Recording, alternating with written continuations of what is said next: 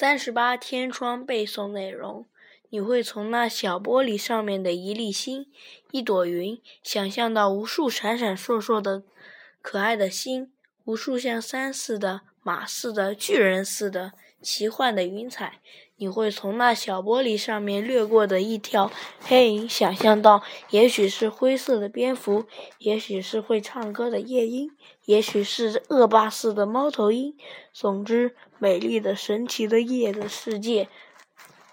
的一切，立刻会在你的想象中展开。